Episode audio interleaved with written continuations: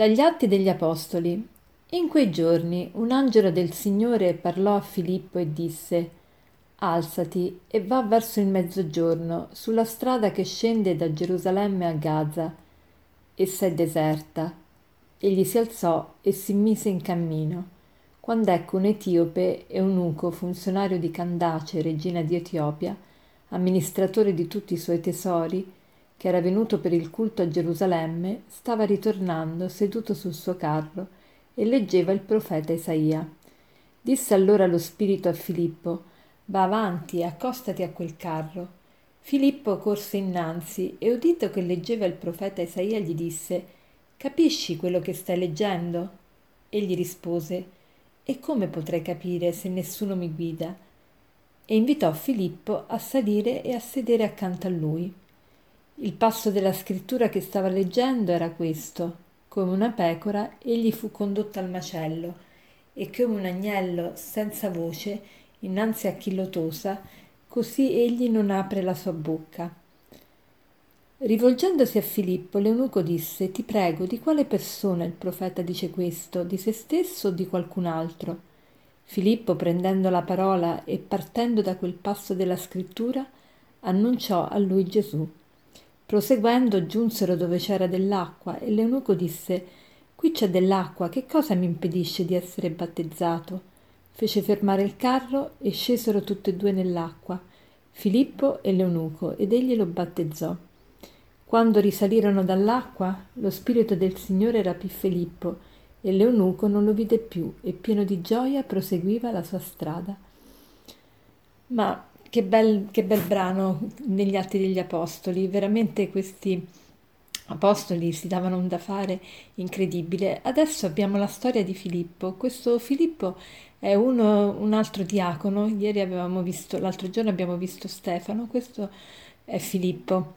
E, e lui eh, sente proprio questa ispirazione di, eh, di andare eh, su una strada eh, che scende da Gerusalemme per, eh, sente questa ispirazione di andare lì e, e, dopo un po' arriva, passa su questa strada uno straniero, un, eti, un etiope, qui dice un eunuco, non necessariamente è eunuco, eunuco vuol dire appunto inabile ad avere relazioni con donna di solito erano scelti per questi eunuchi per, eh, per governare l'harem di un, di un re oppure per per stare alla corte, e, ma in generale eunuco vuol dire in senso lato, vuol dire anche un amministratore, una persona che amministrava la, il patrimonio e anche la, insomma, tutti gli affari de, di un re, di una regina.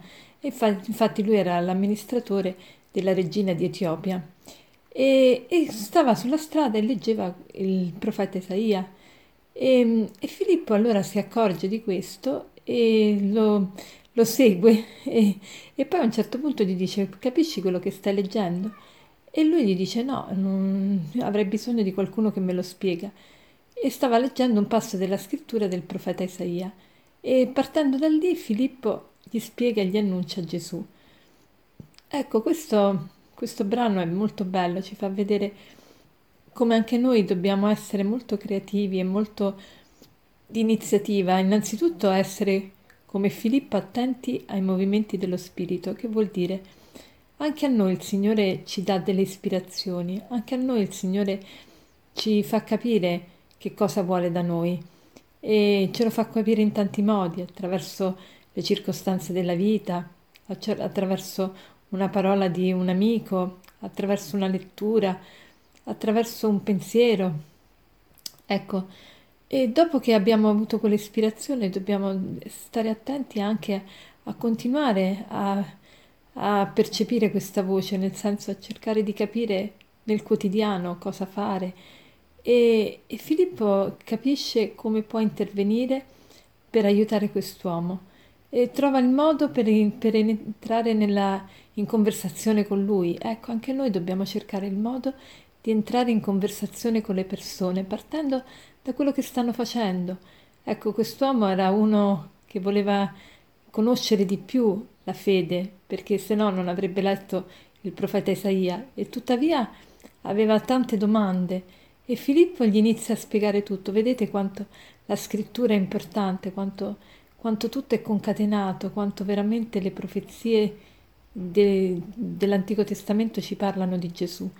E, e talmente Filippo è riuscito a spiegargli bene, ad annunciargli Gesù, che lui ha sentito il bisogno di diventare cristiano, di farsi battezzare. E poi che cosa dice dopo il battesimo, anche se non vede più Filippo, perché Filippo viene, qui dice, eh, il, lo spirito del Signore rapì Filippo e probabilmente Filippo è andato a evangelizzare altrove, no? Eppure quest'uomo ormai è pieno di gioia, prosegue la sua strada. Ecco, il risultato di, di portare Gesù alle persone è la gioia. Perché? Perché Gesù è gioia. Allora chiediamoci innanzitutto se siamo attenti ai movimenti dello Spirito dentro di noi, se siamo attenti alla voce, a quella voce della coscienza di cui parliamo diverse volte. E poi se troviamo sempre il modo di prendere l'iniziativa, di farci prossima delle persone, di entrare in conversazione delle persone per portarle più vicine a Dio. E una volta portate più vicine a Dio, sì, le lasciamo, ma non per lasciarle a se stesse, ma per lasciare un incontro ancora più profondo con il Signore, dove troveranno la vera gioia. Adesso per concludere vorrei citarvi una frase che dice così.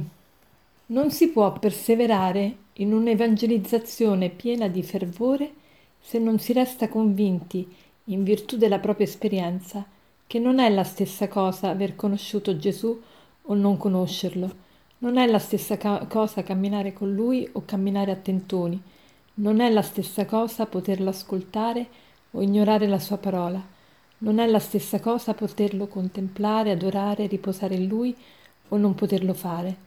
Non è la stessa cosa cercare di costruire il mondo col suo Vangelo piuttosto che farlo unicamente con la propria ragione. Buona giornata.